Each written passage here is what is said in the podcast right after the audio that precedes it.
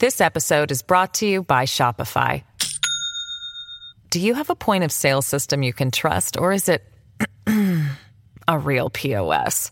You need Shopify for retail. From accepting payments to managing inventory, Shopify POS has everything you need to sell in person.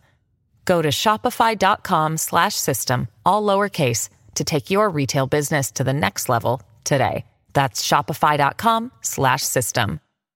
Judy was boring. Hello. Then Judy discovered ChumbaCasino.com. It's my little escape. Now Judy's the life of the party. Oh, baby, Mama's bringing home the bacon. Whoa, take it easy, Judy. The Chumba life is for everybody. So go to ChumbaCasino.com and play over 100 casino style games. Join today and play for free for your chance to redeem some serious prizes. ChumbaCasino.com. No purchase necessary. Void where prohibited by law. 18 plus terms and conditions apply. See website for details. Naciónpodcast.com te da la bienvenida y te agradece haber elegido este podcast. Buenos días, Madresfera. Dirige y presenta Mónica de la Fuente. Buenos días, Madre Esfera. Buenos días, Madre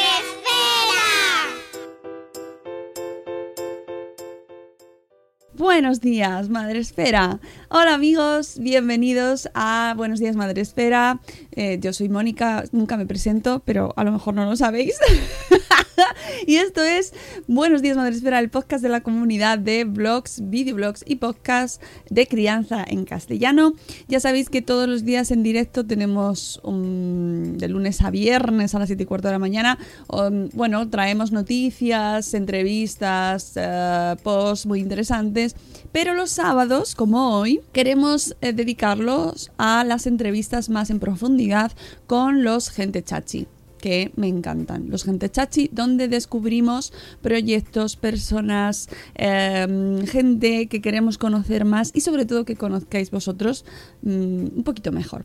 Como el caso que traemos hoy, en el cual os presentamos a Nuria, que es la bloguera creadora del desafío de Pablo, que os va a enamorar y que quiero que conozcáis en profundidad. Vamos con la entrevista.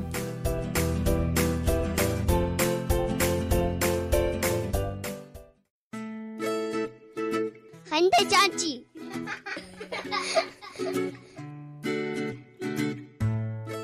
Recuperamos nuestros gentes chachi, que ya sabéis que son una de nuestras secciones favoritas en el Buenos Días Madresfera y de mucha gente que eh, luego aprovechan los sábados mientras tenemos el gente chachi, pues para hacer las cosas de la casa escuchando nuestras maravillosas entrevistas.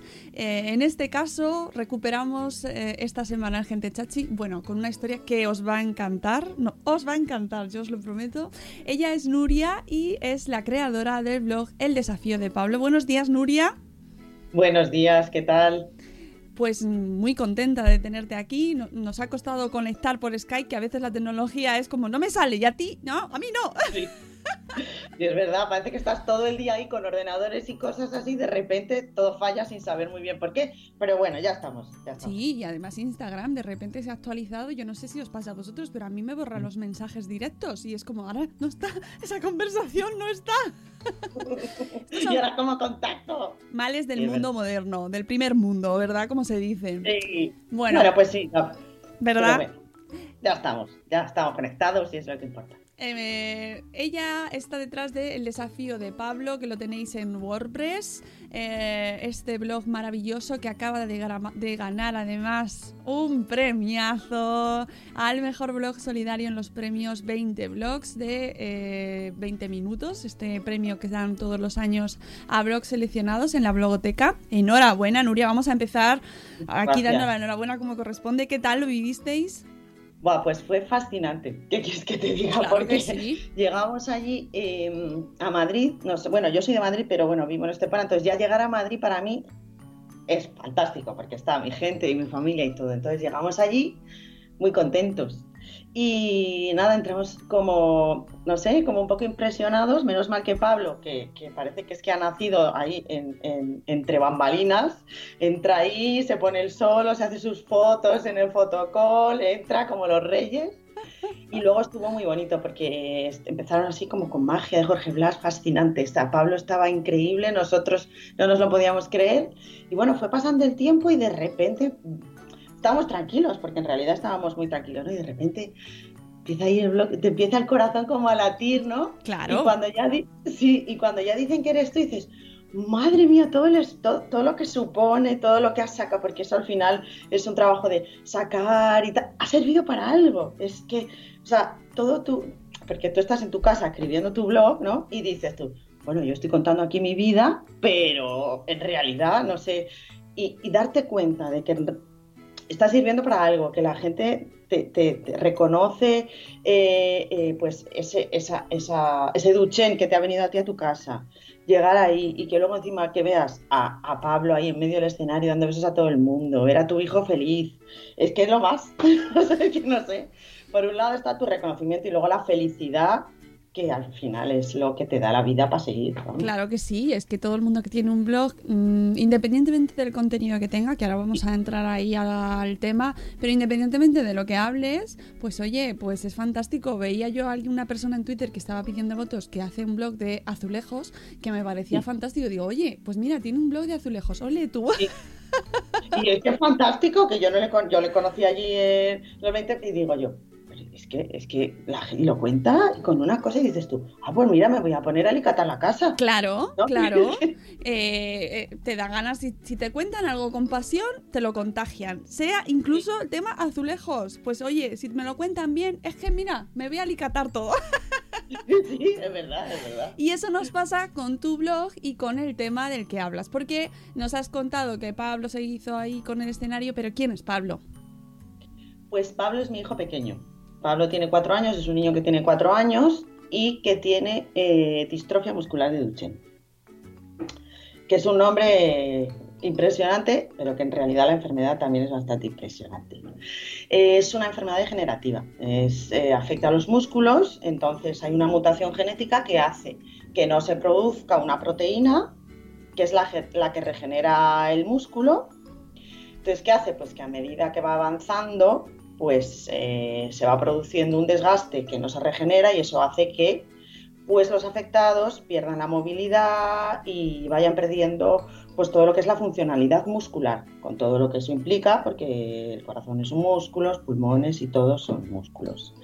Entonces, lo que pasa con Duchenne es que los afectados, eh, pues en torno, esto es en torno, porque luego si a los afectados se les trabaja, digamos, con, con terapias o incluso se les da algún que otro medicamento que puede producir algún retraso, las edades varían, ¿vale? Pero eh, la estadística dice que en torno a los 10 años o así, los afectados por Duchenne ya no pueden moverse, ya tienen que sentarse en silla o necesitan silla de ruedas para moverse.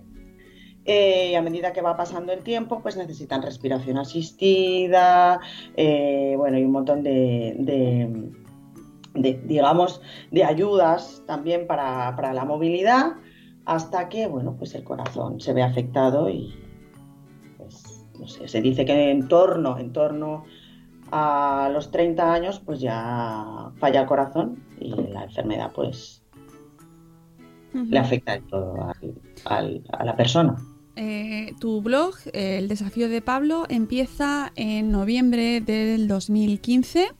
Ah, el 22 de noviembre es el primer post y se llama El mundo se te cae encima. Sí, Y empieza además este post diciendo, esta semana ha sido la peor semana de nuestras vidas. Porque Sí. es cuando os dan el diagnóstico. sí. Nosotros el día 16 de noviembre, que no se, me no se te olvida, pues fuimos al hospital eh, ya con la sospecha de que, de que algo pasaba, porque Pablo tenía 15 meses entonces, bueno, tenía ya más, porque desde que empezamos, eh, desde que nos hicieron, nos hicieron caso hasta que tuvimos el diagnóstico, pues pasó un tiempo, pero ya con 18 meses entramos ahí en el hospital y, y nos sentamos ahí delante de nuestro neurólogo y nos dijo que Pablo tenía distrofia muscular de Duchenne, que era la peor de las distrofias que, que había, pero tengo que reconocer que nuestro neurólogo, que no es lo habitual, ¿vale? Que nuestro neurólogo nos comunicó de tal manera el diagnóstico que nosotros salimos de ahí destrozados, porque, a ver, claro, antes de llegar ahí, encima has hecho una cosa que no debes hacer, que es meterte en internet. Claro. Entonces tú estás ahí y te dicen, bueno, le vamos a hacer a tu hijo una prueba genética. Porque eh, vamos a descartar esta distrofia, que es la más grave. A ver qué pasa. Entonces tú lo primero que haces es, uy, esta distrofia grave que es, buscas, mal. Claro, es que ya que te digan distrofia grave, Es mal, pero claro, yo, que sí, yo, tú llegas y aunque no quieras las manos, o sea, tu cabeza dice Claro, no, no, pero hombre. tú dices, voy. todo el mundo. Entonces, claro, no puedes evitar. Entonces llegas allí, te sientas, te lo dicen y de repente como que es que desa- o sea, yo no sé, esa sensación que aparece en las películas a veces, que estás ahí, te dicen una noticia y ves que como que el médico se aleja y tú te vas a otra dimensión distinta y entonces dices, y ahora, yo le- la- mi primera pregunta, fíjate, le- que, que le hice yo al neurólogo fue, ¿y ahora cómo vivo? Mi marido agarró a Pablo como, como si, no sé, es que en, esas- en ese momento tú tampoco eres consciente de que vas a poder llevar una vida, de que vas a afrontarlo, y a ti te dicen esto dicen, es que esto que me está diciendo me va a pasar mañana. O sea, no sé cómo decir, tú no conoces tampoco a nadie que tenga esta enfermedad, y en Internet tampoco está todo actualizado, y la gente no sale, tú no ves a señores como ahora ves que han tenido un cuidado y, y que tienen hijos con Duchenne, tú eso no lo sabes. Entonces, en ese momento todas esas cosas se te, va- se te pasan por la cabeza, pero agarras a tu hijo como diciendo, es que me lo van a quitar. No sé, es que es una... Yo ahora lo cuento, pero me ha costado, me ha costado, ¿eh? Sacarlo No, así, de esta manera. Normal. Y, y tuvimos eso ya, digo la suerte, porque yo sé que en otros casos no es igual. El hombre nos lo dijo, no nos dijo, no nos dio, o sea, digamos, no nos dio un pronóstico ni bueno ni malo, que eso está muy bien. Nos dio bastante esperanza en cuanto a estudios clínicos y además nos dio lo más importante que es el contacto de la asociación Duchenne Parent Project España, que mm, digamos que te hace sentir que no estás solo, porque tú lo primero que sientes ahí además es que estás solo, porque que es una enfermedad rara, tú no conoces a nadie, esto no es normal. Y, mm, y entonces al- de camino a casa, mientras veníamos a casa y demás, pues no se te vienen un montón de cosas a la cabeza, llamadas a la asociación, la asocia- en fin. Y, y- y de repente dices, yo necesito que la gente, cuando llegue delante de su neurólogo, no se sienta solo. Necesito que la gente sepa lo que se siente desde el principio hasta el final, que es normal sentir esa desesperación, esa pena, que es normal, que no pasa nada, que, que además yo quiero que sepan que tienen que contactar con esta, con esta gente, que, con esta asociación que les van a ayudar de verdad. También quiero que, que vean cómo va evolucionando esto conmigo, porque yo en ese momento no, no sabíamos nada. Y además, una cosa muy importante que yo pensé, mira, yo lo tengo que sacar, esto lo tengo que sacar de alguna manera. Y la mejor manera que yo sé es escribir, porque luego yo, yo en ese momento, yo no era así, yo no expresaba lo que sentía, no, no yo era una persona fría, bueno, no fría, pero digamos que yo siempre he sido una persona empática, pero yo no transmitía mis sentimientos. O sea, sí he sido la típica que venían los amigos a contar, a la gente le contaba las cosas, pero a mí me costaba sacar los sentimientos. Entonces digo, mira, pues los escribo. O sea, en realidad yo, que quizá por deformación profesional, que yo soy periodista, Ah, digo, la, la mejor manera que tengo yo es escribirlo. claro. Y ahí y todo eso, y ahí salió Mira, por lo menos nos sirve de algo la carrera, Nuria. Exactamente. Mira, yo una de las cosas que más digo últimamente es, madre mía, gracias por insistir, porque en primer lugar por estudiar la carrera, por estudiar idiomas, por todo, todo eso que yo pensaba, y bueno, pues, ¿para qué? Pues no sabes lo que está, porque claro, tú llegas ahí y no solo escribes un blog, te metes a leer noticias de aquí, de allá, cómo evoluciona, cómo no evoluciona, eh, te metes a leer casos, asociaciones de España, asociaciones del mundo entero. Tú lo que quieres es empaparte de todo.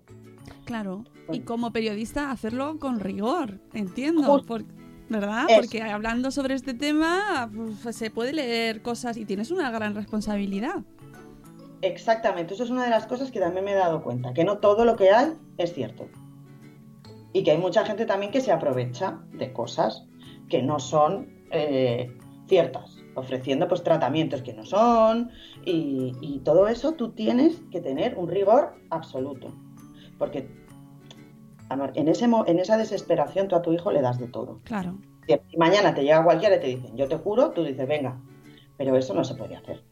Eso no se puede hacer. Tú tienes que tener una responsabilidad y, y saber qué hay, qué no hay, hasta dónde llegan los estudios, cómo se hacen los estudios clínicos, porque esa es otra cosa. También tú tienes que saber, porque tú sales de y dices, yo mañana quiero la pastilla. Pues claro, un estudio clínico es tela.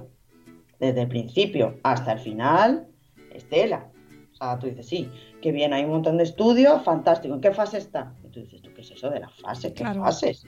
Qué importante, Nuria, esto que estás diciendo. Qué importante porque realmente eh, nos dejamos llevar muchas veces por la emotividad, por la emoción, por, por lo normal, lo normal. Sí.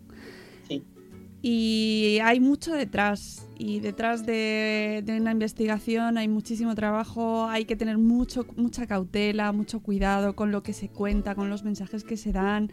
Y mira, que lo digas tú como madre también y como bloguera, tú no sabes la satisfacción que me da escucharte porque realmente es un mensaje que creo que hace falta que cale también, ¿no? Que no todo vale.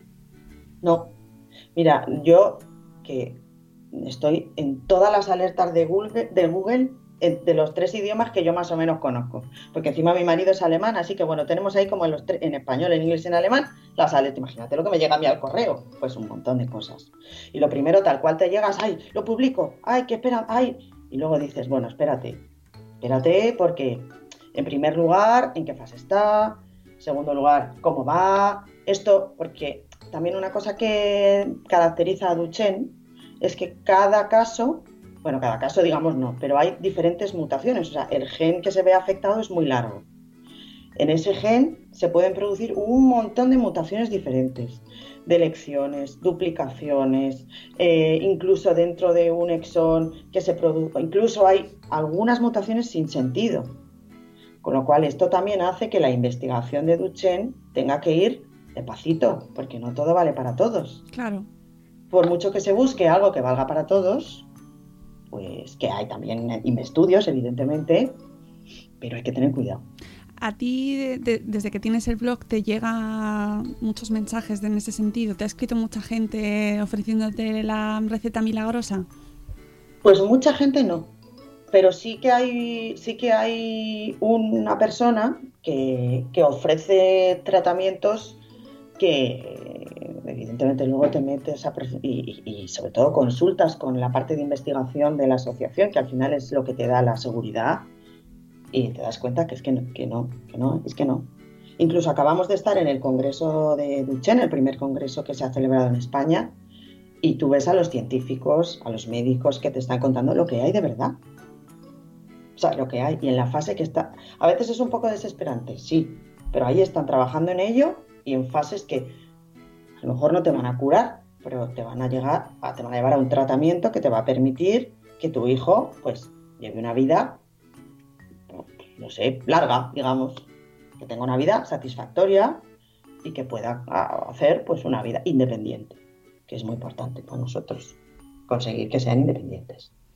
La ciencia y la tecnología nos está ayudando mucho, que vivimos, que vivimos en una época en este país bastante difícil económicamente, porque es muy difícil, pero tenemos unos científicos muy buenos que aunque estén fuera, eh, Ah. llevan a cabo unos estudios muy productivos y trabajan mucho y, y al final estamos en el siglo XXI, que no nos podemos olvidar, y vivimos en, un, mun- en el lado del mundo privilegiado. Sí, eso, eso se nos olvida muchas veces Sí, y hay sí. que reivindicar y defender eh, ese trabajo que están haciendo estos investigadores, estén donde estén, eso es cierto, porque Del país que sea, da ir. igual. Sí, sí, pero gracias a, a ese trabajo se va avanzando, efectivamente. Eso que quede claro y de- desde aquí nuestra, nuestro agradecimiento siempre. Y admiración porque encima los recursos y todo que, que- que- y tú, tú les ves allí y realmente eh, eh, ves que es la satisfacción de que están cambiando la vida de la gente. Es que están cambiando la vida de la gente. Y eso es magnífico. Desde luego, nosotros estamos muy agradecidos a todo ese trabajo que se hace, evidentemente también coordinado desde la, la asociación, porque imagínate si no, cada uno por un lado, pues tampoco sería. Tú necesitas, eso es una de las partes positivas que tenemos nosotros como, como afectados por Duchenne, que tenemos una asociación unida, que lucha unida. y que todos tienen el mismo objetivo, que es encontrar un tratamiento para nuestros hijos, incluso para, para, para afectados, que hay algunos afectados que están ahí en la asociación luchando igual, que no son solo padres. Eso me interesa. ¿Por qué te refieres a que no son solo padres? Pues porque eh, para nosotros, como, como padres de niños con Duchenne, el ver que un, afectado con ya 20 años, ya con una edad, verle que, has- que ha sido capaz de estudiar, que es capaz de ponerse delante de quien sea, explicar su caso, cómo es, o sea, da igual que tú te puedas mover o no te puedas mover, que tengas respiración asistida o no, pero tú estás ahí y estás luchando por mi hijo. ¿Sabes? O sea, eso es algo, porque a ver, como padres, evidentemente das un brazo, ¿vale? Pero ver que hay una persona en ese estado de la enfermedad que está luchando por ti, que está contigo, que puede llevar una vida normal, que se presenta delante de todo el mundo, ahí en- eso es fascinante. Ver esa gente ahí es fascinante. Ujú, Testimonios reales, ¿no? Que se están acompañando Sí. también. Sí. Lo que pasa que Una de las también... cosas que, perdona que te interrumpa, Nada, nada, sigue, sigue, dale. es que una de, la- una de las cosas así primeras que me vinieron a mí a la mente es, vale, y ahora mi hijo, cuando tenga una edad, ¿no? Pues como va a salir de copas, ¿no? Yo quiero que mi hijo, esto suena un poco así como madre, ¿no? Pero yo quiero que mi hijo tenga una vida como Claro. el resto. Claro. Y yo sé que con, con 16, con 17, con 18, lo que te apetece es salir con tus amigos, irte de copas, salir con chicas, conocer gente, ¿no? Pues que eso, sea como sea, da igual, pues, pues que se hace, que no pasa nada. Y eso es, es fantástico Sí, verlo. sí, es tremendo. Eh, a vosotros, mm, desde que habéis abierto el blog, a ti como, como madre, ¿qué te ha supuesto abrir este desafío de Pablo? ¿Qué te ha traído en estos años? Pues a mí me ha traído, me ha traído de todo. Cosas Muy buenas, bien, bien, eso sí. me interesa. Me han traído cosas malas porque, porque, porque bueno, contacta contigo mucha gente, ¿no? Y hay gente que, pues no sé, que, que ve determinadas cosas de una manera diferente a como las, las ves tú. Y dado que cuesta mucho tener una actitud positiva, porque tener una actitud positiva en esto es algo que te tiene que trabajar.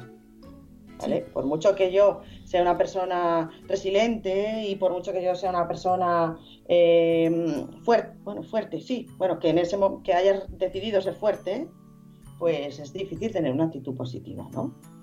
Entonces, a veces eh, la actitud de los demás te puede, te puede dejar un poquito afectado, ¿vale? Porque tú intentas además ayudar, porque una de las cosas que me pasa a mí es que yo intento siempre ponerme en el lugar del otro y ayudarle, ayudarle contándole, pues eso, cosas, por ejemplo, de los estudios, de- del estado en el que están, de que tienen que darle fisioterapia tantas veces, que por favor intenten darle tal, trata, o sea, tal tratamiento. Lo único que tenemos nosotros ahora para frenar un poquito que está demostrado son corticoides, ¿vale? Que tienen muchos efectos secundarios, pero el efecto primario, el efecto pri- primario es fundamental. O sea, quiero decir, todas esas cosas que tú intentas hacer para que los niños estén mejor, pues hay gente que no lo hace, no lo quiere hacer. Entonces eso te afecta un poquito, te afecta a nivel emocional. Pero me ha traído tantas cosas buenas, tantas cosas bonitas, he conocido tanta gente maravillosa, me ha servido para sacar tantas cosas fuera. Luego la gente cuando te, escribe, hay, algunos mensajes que te escriben que te hacen como recargar las pilas, ¿no? O sea, decir, no, es que mira, cada vez que te leo, me veo ahí. Es que no sabes cómo me estás ayudando a no sentirme solo. Es que no sabes cómo me estás ayudando a ver que esto es lo normal. O sea, eh, es que eso te da una tranquilidad, de verdad. O sea, de decir, pues venga, sigo. Y, eso es, a pesar de que haya, momentos así, que cada vez son menos, eh, ver que de verdad estás ayudando a la gente, gente que tiene niños con Duchenne y gente que no. Gente que te dice, es que desde que te leo no le doy tanta importancia a las cosas. O desde que te leo, eh, eh, mi hijo, veo a mi hijo de otra manera y no le exijo determinadas cosas y me parece que determinadas cosas son tonterías. Pues eso que lo haces sin querer, pues eso, no sé, es, es muy reconfortante. Y luego he conocido una gente, de verdad, unas madres, unos padres, una gente que dices tú, madre mía. Y luego también, ¿sabes para qué me sirve? Porque a veces tú estás en tu casa y no te apetece salir de casa. Dices tú, bueno, pues si estoy aquí, ¿sabes? Tengo esta gente, venga, pues vamos a hacer esto y vamos a participar en tal cosa. Vamos a hacer un evento para acá y vamos a ir para allá. Y eso también te da a ti ganas Hombre, claro, claro que sí. Mucha energía, mucha, mucha energía positiva, mucha, ¿eh? Hay cada gente, o sea, hay gente, fa- bueno, de verdad, es que es fantástica. Sí, luego sí. a lo mejor hay otra gente que, pero eso de verdad luego son anécdotas comparado con lo que tú eres capaz de ver ahí y el mundo cómo es y no sé, es maravilloso, la verdad. Hombre, lo de, eh, los comentarios negativos siempre eh, parece que pesan a veces incluso más cuando recibes uno muy negativo o negativo. Parece como que, ¡hala! Y no te das cuenta de que tienes 100 maravillosos y estás ahí enfrascado con el negativo, ¿no? Eso es una verdad como un templo, pero como un templo, o sea, tú estás, re- tienes, y además es que muchas veces mi marido me lo dice, porque yo soy muy así como tú, Dice, pero vamos a ver, te va a afectar esto, pero tú no te das cuenta de todo lo demás y dices tú, ah, pues es verdad, Claro. claro. Pero Ah, nos, pues pasa, nos pasa a todos. Que además es que también cuando tú te expones, porque en realidad tú estás exponiendo tu vida, en nuestro caso es nuestra vida y es nuestro Pablo, pues te afecta. ¿sabes? Tú te expones y dices, pero es que al final es lo que, es lo que pasa, que la gente te ve ahí, pero mm, es que quiere comunicarse contigo, sí que es lo normal. Pero bueno, conseguir también cambiar esa manera de pensar a positivo es muy bueno, ¿eh? Eh, Sí. que Hay gente que te dice, ah, pues mira, pues yo ahora lo veo de otra manera. Pues fantástico. No, y esto es un mensaje que debe, eh, así todo el mundo que nos escuche, que más o menos tenga redes o blogs o, o perfiles en redes sociales, que saben que muchas veces nos quedamos todos ahí. Tengas el contenido que tengas, estamos hablando hoy de esta temática, pero, pero da igual, hay veces que te quedas con, mira lo que me ha dicho, mira lo que me ha dicho a mí. ¿Ya ves? como, si como te lo hubiera dicho a la cara, además. Sí, ¿eh? sí, sí. Como si hubiera venido a tu casa, te hubiera llamado a la puerta, abres y te lo suelta. Y, y- y hay que quitarle peso, pero, pero es muy humano, es muy humano. Al final, es que al final es así, que, que es humano, es una cosa humana, ¿no? Que no sé, como cuando vas andando por la calle, ¿no? Y vas conduciendo tranquilamente, tranquilamente, tal. Y llegas a una rotonda y uno te la monta. Has conducido 300 kilómetros fantástico y de repente en una rotonda dices, me cago en la leche costra que tengo". Pues así, ¿no? Pues, pues esto es un poco así. Oye, eh, yo creo que no, pero a ti el carácter te ha cambiado con estos años. Sí. Sí, me ha cambiado, me ha cambiado. Me ha cambiado mucho. Sí, sí. ¿En qué sentido? Pues mira, yo siempre he sido un poco así como, digamos, vamos a ver, eh, que me he preocupado de más de las cosas, ¿vale? Y tenía la autoestima por los suelos, también te lo digo. Luego, aparte de Duchen, que me han pasado otras cosas en la vida que también han sido regular, pues me han hecho, en primer lugar, que me importe menos, eh, digamos, a ver cómo te digo, la opinión de los demás. ¿Vale? Es decir, si yo me miro al espejo y me veo guapa, pues estoy guapa. Si me veo fea, pues estoy fea. Mira, que, que yo em, soy yo y yo soy la que tiene que llevar la vida. No sé cómo decirte. Como que he cogido las riendas de mi vida.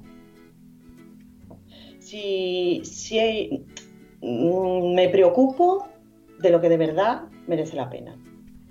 Eh, y soy capaz, porque esto que suena un poco así, es más, es así. Soy capaz de vivir sin pensar qué va a pasar mañana. Y eso te da una paz que no te digo.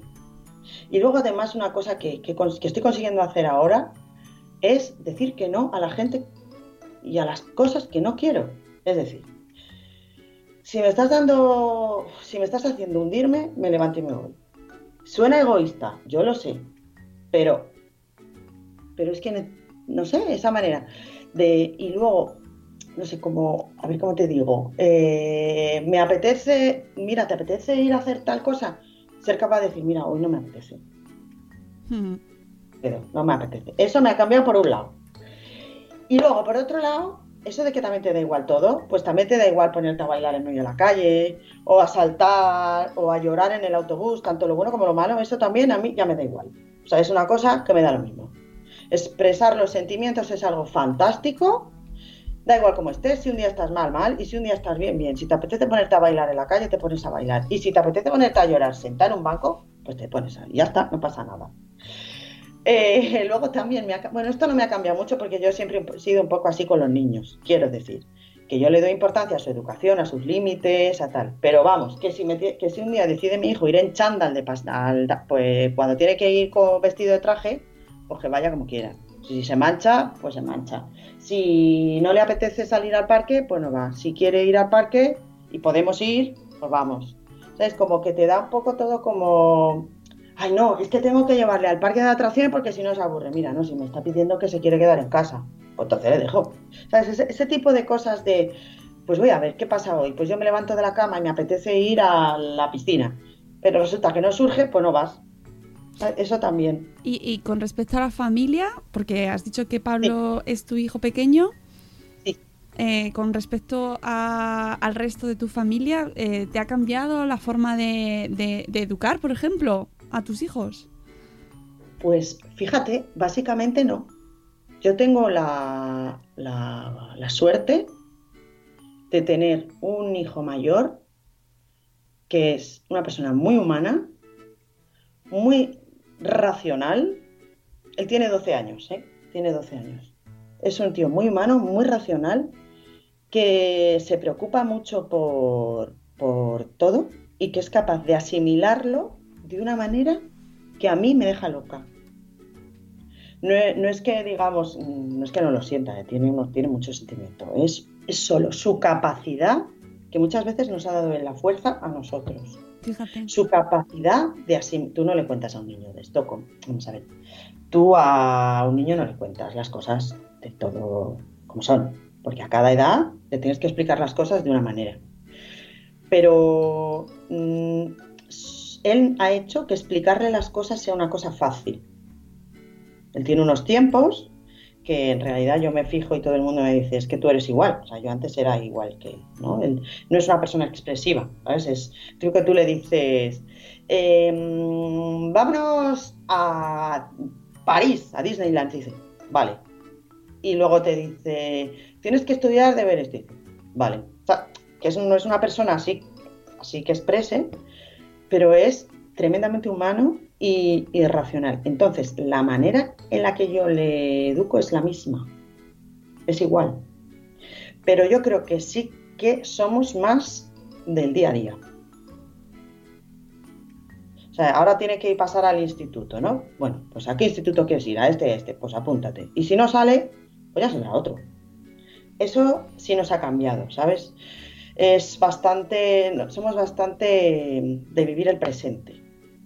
Eso sí ha cambiado muchísimo. Y luego la relación de pareja ha cambiado muchísimo también. Mucho. O sea, eh, para bien y para mal, claro. Para bien porque tú te sientes más unido a esa persona. En mi caso, nosotros estamos mucho más unidos. ¿vale? en ese plano de lucha, en el plano de, conocimientos, de aprendizaje, de, bueno, tú dedícate a esto, que en eso estamos mucho más unidos. Pero luego, evidentemente, tu tiempo para compartir con tu pareja disminuye. Es que aunque nosotros, aunque queramos toda la semana, decimos, venga, a ver si conseguimos desayunar juntos, tomarnos un café por la mañana, que luego mi marido va a trabajar y yo, es que ni eso. Eso es complicado. Y entonces luego la gente te dice, pues busca tus momentos, pues tal. Sí, sí, sí, es verdad. Pero es que yo, nosotros vivimos en un sitio donde no tenemos familia. Eh, mis padres ya no están. Yo no tengo hermanos. Entonces ahí es complicado. Y mis suegros están en Alemania. Y mis cuñados están en Alemania. Entonces dices tú, vale, sí, yo necesito mis momentos. Sí. Pero que voy a coger una canguro y me quedo en mi casa para estar con mi marido viendo, ya no te digo, viene una película. Ya. Eso, eso que estaría fenomenal, pero. claro, ya, claro, vamos. También te digo una cosa, que, cuando tú eres padre te pasa. Claro. no es que sea que nosotros. Lo que pasa que sí que es verdad que estamos. Eh, nosotros sentimos mucho cansancio, porque aunque tú no quieras, eh, tu descanso nocturno no es igual. ¿Qué implica eh, la condición de, de Pablo para vosotros en, una- en vuestra vida diaria, en vuestra agenda diaria? Mira, yo lo primero que hice fue dejar de trabajar.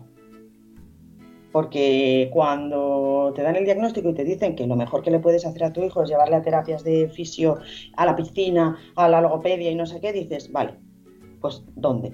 Dime. Entonces tú te, mm, aquí tenemos la inmensa suerte que tenemos un centro de atención temprana muy bueno y de momento hasta los seis años, pues ahí estamos yendo. Entonces, nosotros nos levantamos los lunes por la mañana a las 7 de la mañana, porque Pablo tiene terapia a las 8, porque le ponen la terapia prontito, porque si se la ponen después por la tarde no hay Dios que pueda con él, porque después de pasarse todo el día en el cole, no puede.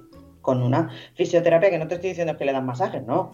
Es, es una fisio bobat que se adapta y que le hace trabajar muchísimo los músculos y que es fantástica para él, pero que le supone un trabajo. Entonces tú le llevas allí, luego le llevas al cole y luego por las tardes los lunes tiene piscina. Entonces, eso es lo que es un lunes. El horario te lo ponen prontito también para, para, para que vaya al cole y siga su ritmo normal, pero no dejas de tener ahí que hacer. Los martes, pues tenemos logopedia. Los miércoles tenemos también fisio y tenemos también piscina.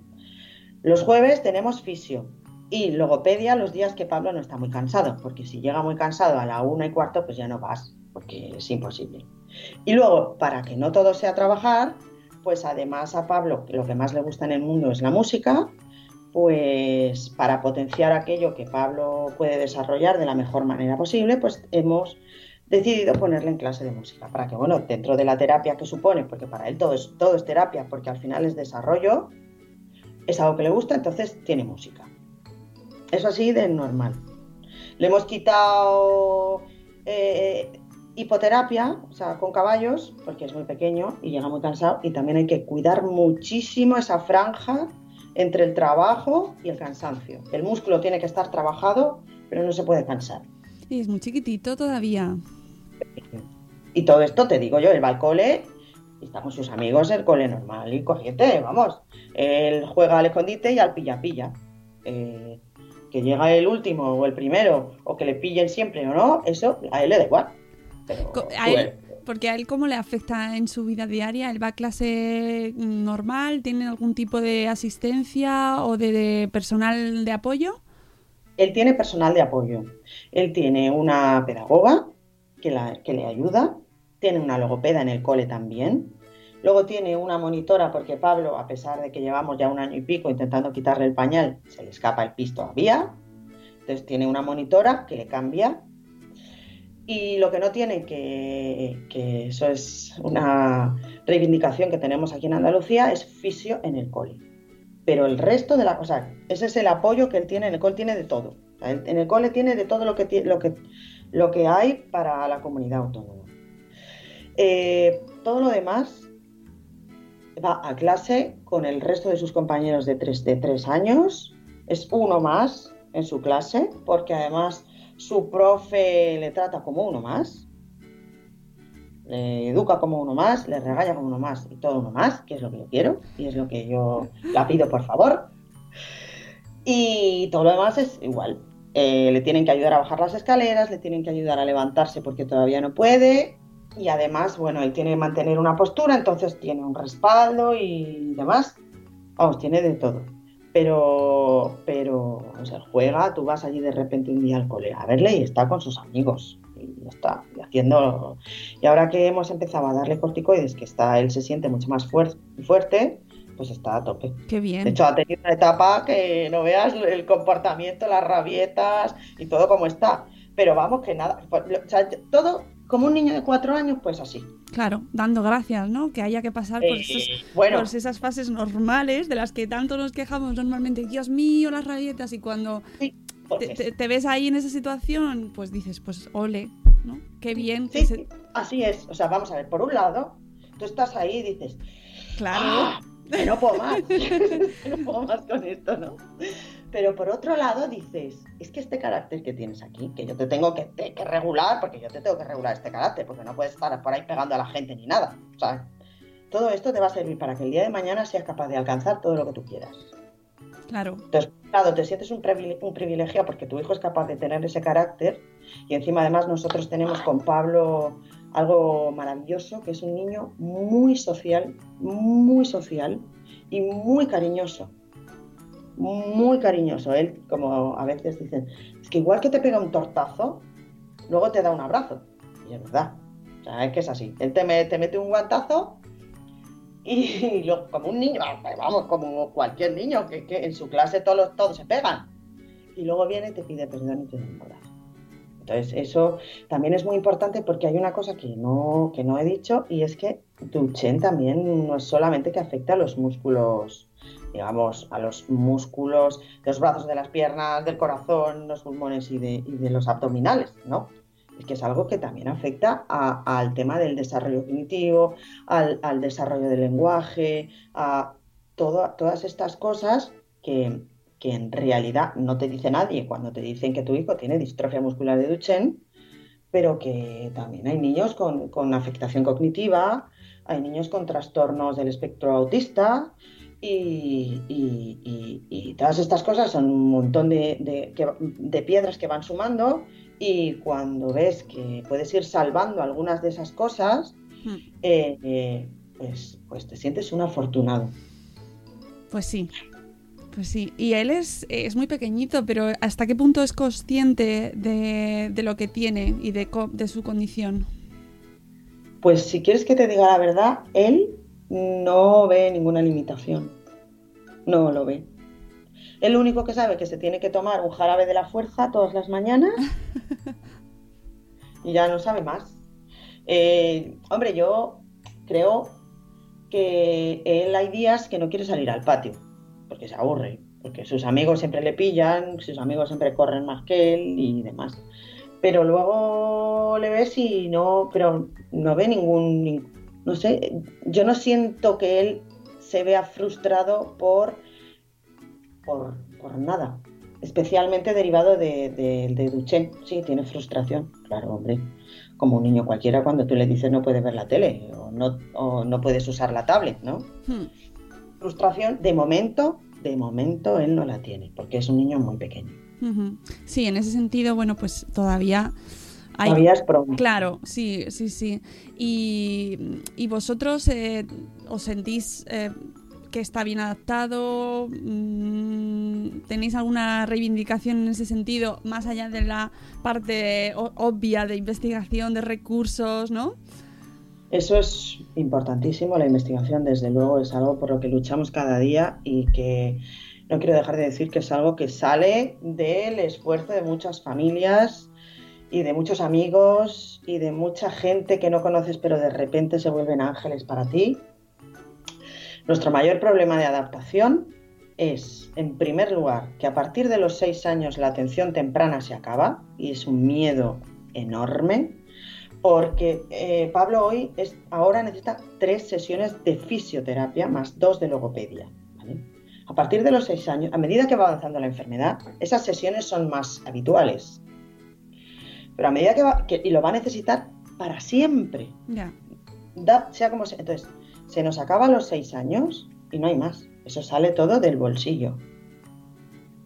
Eso por un lado, que de verdad que yo comprendo que la atención temprana para determinados casos se pueda considerar temprana y demás, pero creo que para determinadas enfermedades y determinadas afectaciones y determinadas dolencias deberían ser para siempre.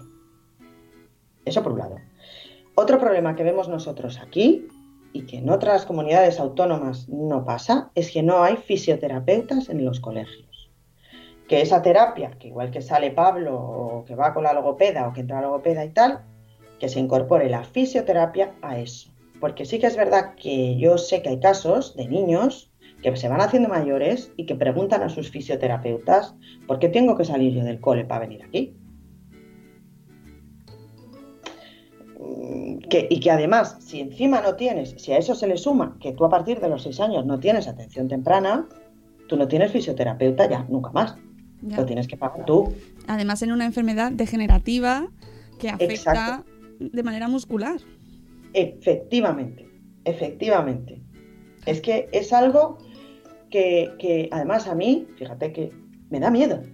porque dices, sí, venga, vale, ahora tengo trabajo, lo puedo pagar, bien, divino, fantástico, pero si yo le dejo de, de- si yo de repente mañana no puedo pagar y yo le dejo a mi hijo de dar fisioterapia, la evolución no, se, no es que, no es que, ah, va, no, es que se acelera, porque ese trabajo de estiramiento, vamos a ver, es verdad que también nosotros en casa, los fisioterapeutas te enseñan cómo tienes que hacerlo en casa y lo hacemos. Le guste a Pablo o no le guste, nosotros trabajamos con él en casa. Pero también es verdad que no se nos puede olvidar que los niños no son igual con sus padres que con terapeutas externos. Porque tú como padre tampoco eres igual. Un fisioterapeuta tiene un conocimiento y un manejo. Bueno, yo recuerdo, yo no fui porque fue mi marido, porque en esa época trabajaba. Yo recuerdo que Pablo no se levantaba del. Cuando fuimos al fisioterapeuta por primera vez, Pablo no se levantaba del suelo, ni se ponía de rodillas, ni nada. Y de repente me llama mi marido y me dice: No, es que la fisioterapeuta ha conseguido que Pablo se ponga de rodillas. O sea, a ver, es que me he pasado 15 meses intentándolo y esta mujer, que es una máquina, lo hace constantemente, lo ha hecho en un momento. Eso es lo que más miedo de verdad me da. Porque además una sesión de fisioterapia no vale poco. Ese tipo de sesiones vale, vale mucho dinero. Hmm. Mucho dinero. Imagínate tres, cuatro veces a la semana. Claro, ya, y aquí estamos hablando pues de la autonomía y, y de que Pablo pueda desenvolverse él, él solo, ¿no? Que además yo creo que es una de las preocupaciones de todos los padres eh, con, con hijos con pues eh, con cualquier tipo de dolencia, con cualquier enfermedad que, que va más, que va a pasar mañana cuando yo no, esté o no les pueda ayudar. No, no, para mí, de verdad. Bueno, ahora ya no lo pienso, pues bueno. Pero lo de qué va a pasar cuando yo no esté, Hmm. es una cosa que al principio dices. Vamos a ver, evidentemente ya no, no piensas que vaya a ser algo en- en- a corto plazo, pero a largo plazo, ¿qué pasar? ¿Qué hago? ¿Cómo le preparo yo a este niño el futuro? Hmm. Porque tampoco puedes pensar que le va a cuidar a su hermano, porque sería una locura enorme. Porque cada uno tiene una vida. Es que no puedes ni, ni pensarlo siquiera, vamos.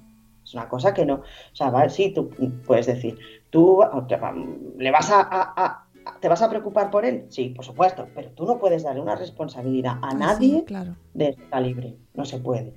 Entonces tu, tu preocupación es, es evidente. Entonces, si encima hay cosas que, que son tan costosas, pues es una reivindicación que se te pone como prioritaria. ¿Qué, qué- hacemos para, para sacar esa reivindicación adelante? ¿Cómo- ¿Qué se puede hacer? Está ahora la gente escuchando diciendo, ¿qué hacemos? ¿Cómo podemos ayudar? ¿Qué, qué- qué- qué? Pues es que, a ver, yo sé, en primer lugar, yo creo que es importante que todos los padres de niños con este tipo de afectaciones, da igual cómo se llamen y qué nombre tengan, nos unamos para hacer estas reivindicaciones. Hay muchos movimientos de padres que ya lo están haciendo y es fundamental apoyarlo. Apoyarlo desde, desde todos los niveles. Es muy, muy importante. La atención temprana, que no se quede en temprana, que se haga un protocolo de actuación en todos aquellos casos en los que se, se ve que son enfermedades con una evolución. Que cuando mm, también es muy, muy importante luchar, a ver cómo te digo, para que cuando tú vayas a, a- a pedir una discapacidad, ¿no? porque todo está relacionado, en todas las comunidades autónomas se establezcan los mismos baremos Uf, que todo se mide e igual. ¿Eso cómo se lucha? Presionando. Es que no hay otra manera, porque bueno, a todo esto, tú por mucho que presiones, al final la decisión es de un ente que está ahí, que, que- que según ese momento te va a hacer caso o no te va a hacer caso y va a decidir tomar la decisión de cambiar las leyes o no, porque es eso. Y con los fisioterapeutas, igual.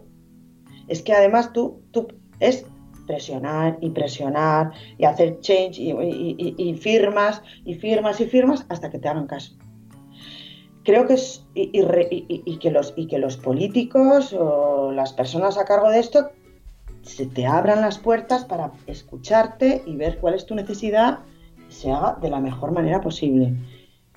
Y, y- porque yo creo de verdad, de verdad soy, creo que cuando tú pagas impuestos, a ti te dicen que tus impuestos van a ir para que la vida de gente, que te puede pasar a ti mañana, para que la vida de la gente sea mejor, y tú los pagas con gusto. O sea, con gusto no, porque pagar impuestos es, joder, Una cosa jodida, vamos a ver qué coño. Hombre, no es con lo que me levanto yo cada mañana deseando pagar impuestos, pero bueno, que hay que hacerlo, hay que hacerlo. No, pero si a ti de encima te lo van a quitar porque te lo quitan. O sea, por mucho que Sí, tú quieras, te sí, lo van a quitar. Sí. O sea, aunque tú digas no quiero, No quiero, pero sí. pues que por lo menos vea, que veas que está para hacer un, un- un mundo mejor, una atención mejor y una, y una sanidad mejor. Es que no sé muy bien también es presión, es que lo único que veo es hacer presión para que te Sí, hagan caso. eh, apoyar a las asociaciones, eh, dar voz a, a todas las asociaciones que están luchando, a todos los protagonistas, de, a, a- a los padres, a, a los afectados, a los protagonistas, a la- que, que- que es, que es- cuyos testimonios son- realmente son las necesidades que están ahí en, eh, en la realidad, ¿no? En el día a día. ¿Qué, qué necesitas? Bueno, pues intentar dar voz a eso, ¿no? Pero es cierto que, que como eh, desde fuera, pues parece que no sabes muy bien cómo ayudar mm, y luego hay mucho ruido, eh, no sabes, hay muchas veces, hay veces que hay voces, pues lo que tú comentabas antes de que se dicen diferentes cosas, no sabes con qué quedarte, esto es así o no, a- con, con- con quién, a, a quién le das el dinero, es verdad. Es totalmente cierto. Por eso eh, yo que, bueno, pues intento hacer todo lo posible por ayudar en la asociación. eh, es tan importante que vean que las asociaciones están ahí con un fin que desde luego es, o sea, que es que el de- lucrarse es cero, o sea, que es un fin total y absolutamente noble, que lo único que hacen es luchar por un colectivo y que, y que, que por favor no se manche con esas otras cosas que hay alrededor que hace que una mancha así de pequeña te salpique por todos los lados. Y, y- y que, que- que, claro, que yo comprendo que hay mucho ruido, pero que, que es que de alguna manera hay que, hay que luchar, no sé, que presionar y sobre todo que nos abran las puertas los, los, los responsables políticos, que nos abran las puertas, que nos escuchen y que sirva para que hagan algún gesto. Lo más difícil de todo, de todo, de todo, de todo, de todo. Pues sí, oye, Gracias. recomiéndanos para ir cerrando blogs eh, que, que te gusten y que quieras que la gente conozca también. Bueno, a mí uno de los blogs que más... A mí me gustan blogs positivos. Me gustan mucho los blogs positivos. Yo conocí a Vanessa, Vanessa Pérez "Y de verdad tienes tres, que es la caña, la caña, me encanta, es que me encanta porque es muy positiva. Yo lo leía de antes, de algunas cosas, y, no podía llegarme a imaginar cómo, cómo yo, yo leía esto sí, para- sí, puedes contar esto así, ¿no? En fin, está fantástico, me encanta. Luego también hay, hay un chaval que tiene, que, tiene, que tiene distrofia muscular de Duchenne, que tiene 27 años, que escribe en un blog que se llama Nunca te rindas. Ujú. Escribe poco cuando tiene tal, que, que es, que a mí me gusta mucho. Eh, luego te voy a recomendar otro de, de- también de mi comunidad, que, que es- son los padres de una niña con Duchenne, que si el Duchenne es raro, eh, eh, ya en niñas es lo más raro. Sí, sí, sí, eh, la niña se llama, que se llama Alma y tiene un blog que, que también cuenta, pues igual, es un poco parecido a lo que contamos nosotros, pero con la dificultad de que tú tienes una niña y que es algo raro de lo raro. Porque el tratamiento es más complicado. Es como que, no, en realidad no es que sea más complicado, eso depende también de la mutación, ¿no? Pero sí que se encuentran con algunas dificultades, sobre todo a la hora del diagnóstico, Ajá. eh, porque, a ver, eh, yo tengo un niño con unas determinadas características y voy a mi médico y puede llegar a pensar que es distrofia muscular de Duchenne. Si va una niña, es más complicado que llegue a... O sea, se llega porque al final, mira, ellos tienen, tienen el diagnóstico y todo, y todo pero, pero tardan más y les hacen más pruebas. Eh, una cosa que antes no me, no me acuerdo de preguntarte. Eh, ¿Cuándo empezáis a detectar que Pablo puede tener eh, algo? Algo, no sabéis qué. ¿Cuándo empezáis a sospechar? Pues mira, esto es algo no- que no es habitual en Duchenne. Pero yo empecé a darme cuenta de que Pablo no te- tenía algo que no era normal con cuatro meses. Porque, mira, cuando, cuando mi hijo mayor ten- ten- era pequeño, era un bebé, era un bebé muy perezoso, con tres meses él no levantaba la cabeza. Lo digo que los niños se ponen así y tal, levantan la cabeza. Entonces me dijo su pediatra en ese momento, mira, en la revisión del mes que viene, si el niño no levanta la cabeza, yo te voy a mandar al ninguno. Le dije, vale. A la semana el niño levantaba la cabeza, todo, pero a mí eso se me quedó aquí en la cabeza. Entonces yo veía que Pablo tenía cuatro, cinco, seis, siete, ocho, y no levantaba la cabeza, no gateaba, no se mantenía sí se mantenía sentado, porque eso sí lo hacía, pero no se mantenía, no era un niño ágil. Entonces yo, en ese momento, voy al pediatra y les digo, mire, que es que mi hijo tiene algo que no es normal. No, no, no, pasa nada. O sea, te llaman de todo, te llaman loca, te llaman primeriza, ¿sabes tú? Que te llaman de todo, de todo, te llaman de todo. Y tú que no, que tengo otro ya. Pero, vamos a ver, señora. Qué manía con la primeriza. Que, No, que- es que es una como si la primeriza fuéramos Ciegas. Vamos a ver, tú no tienes primos, amigos, no vas al parque, no tienes la mujer, aunque no tengas a nadie, la mujer que coincide con ella en el pediatra. Sí, sí. Vamos a ver, que, que las madres no estamos, no vemos cosas donde no las hay. Vamos, a ver, a lo mejor te preocupas algunas veces de más. Sí, quizás ¿Qué te es- viene de Joder. ahí, ¿no? El esta parte de eres primeriza, porque es verdad que en ocasiones te, te, te sobrepreocupas, pero eh, hay ciertas Pero cosas. una cosa, es una, una cosa es preocuparte y otra es ver que, que tu hijo, Claro. mientras el otro estaba trepando por los Claro. sofás, Sí, es que, es que no se puede levantar del suelo. sí, sí, sí, sí. Entonces eso ya nos cambiamos de sitio, nos fuimos a otro pediatra y tal cual entramos por la puerta, dice, mira, a tu hijo le voy a hacer un análisis de sangre. ¿Un análisis de sangre? Que es que ya no, no- no nos hizo ni un nada especial. Y entonces salió una, una cosa que se llama creatina quinasa disparada. Disparada, disparada, que si tiene que estar en ciento y pico eran 13.000. Entonces, y también las enzimas eh, eh, del, del hígado y demás, pues salían muy alteradas, ¿vale? Dice, mira, esto es un síntoma de una enfermedad muscular. No sabemos cuál es, pero tienes que ir a que te lo mire. Entre, o sea, yo a esa pediatra, a Laura, que es la pediatra de Pablo, la pondría un monumento en el centro de, de- en aquí, Normal. en el centro o en casa, donde sea, donde sea, porque es que es que tal cual entra, o sea, cuando tú entras después de todo el periplo este que llevas y una persona te mira a los ojos y te dice, tienes razón, esto no es normal, te la quieres comer a besos. Es que nadie, yo no sé, o sea, esa, es que aún ahora me emociona al contarlo, porque es una, es ese, esa dualidad del, del diagnóstico de, "Uf, Dios mío, y por otro lado decir, ya sé contra quién lucho, Mm. es así. Y luego Pablo se puso malo, tuvo una, una neumonía muy grave, le ingresamos en el hospital entre medias, entre la fecha de, de ese análisis y el neurólogo, o sea, entre, porque hubo un, pues evidentemente hasta que te dan cita en el hospital tarda, sí. por mucho que ya íbamos a privados a hacerle pruebas tú donde tienes- y entonces le ingresamos y ahí fue cuando ya le vio otra pediatra magnífica le dijo tu hijo de aquí no sale aunque se cure hasta que le vea el neurólogo y ya ya está y de ahí todo.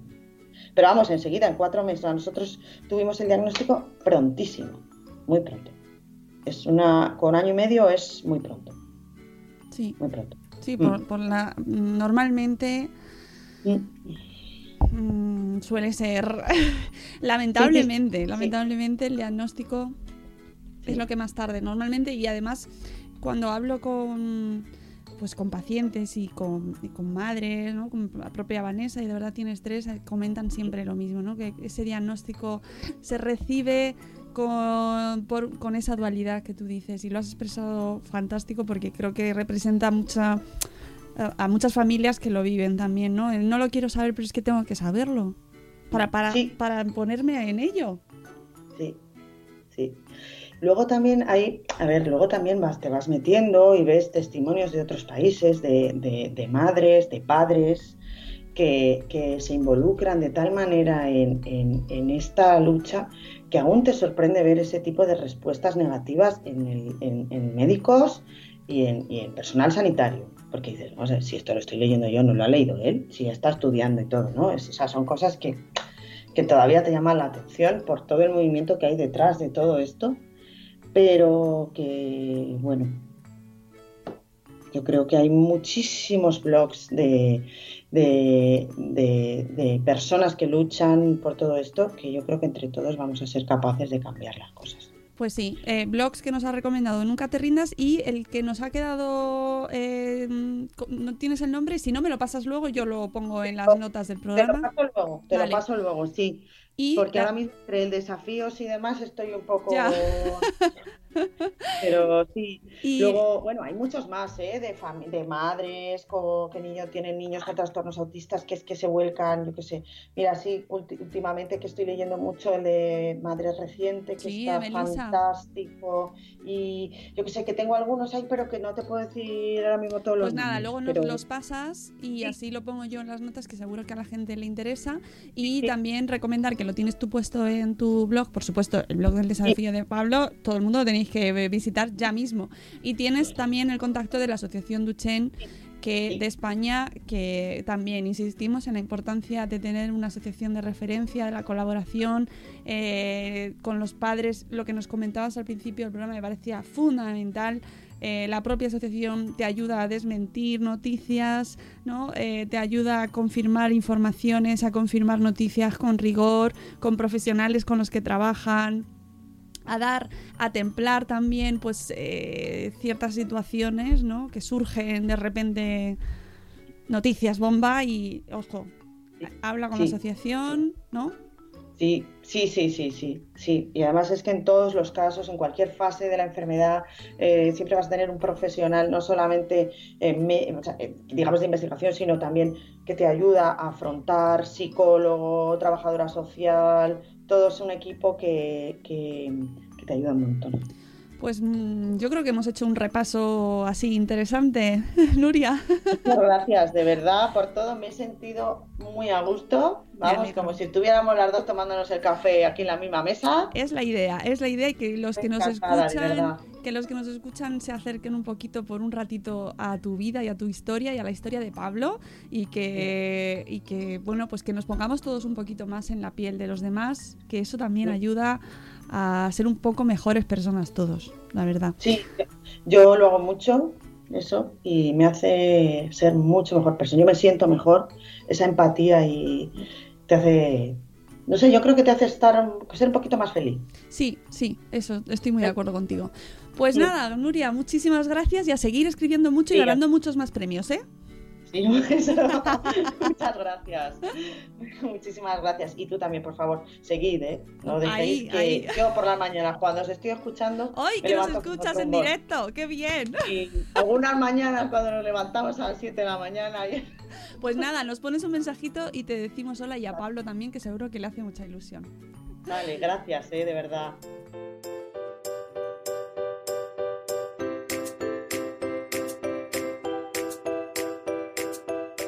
Y con esto llegamos al final de nuestra entrevista con Nuria. Espero que os haya encantado, tanto como a mí, conocerla un poquito mejor y conocer a Pablo también, sobre todo la historia de Pablo y eh, todo lo que hay detrás de este precioso blog, de esta preciosa historia de superación y de la que tanto tenemos que aprender. Amigos, nos escuchamos el lunes a las 7 y cuarto, ya sabéis, de lunes a viernes en directo. Podéis participar desde Spreaker, desde Facebook Live también. Ah, y luego en diferido, pues también podéis escucharnos tanto en Spreaker como en iVoox y en iTunes. Amigos, nos escuchamos, os queremos mucho. Adiós. ¡Hasta mañana! ¡Hasta mañana!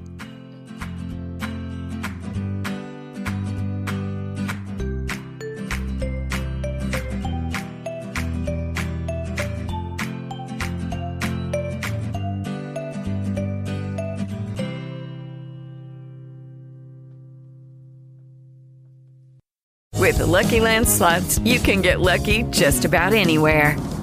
This is your captain speaking. Uh, we've got clear runway and the weather's fine, but we're just going to circle up here a while and uh, get lucky. No, no, nothing like that. It's just these cash prizes add up quick. So I suggest you sit back, keep your tray table upright, and start getting lucky. Play for free at LuckyLandSlots.com. Are you feeling lucky? No purchase necessary. Void where prohibited by law. 18 plus terms and conditions apply. See website for details.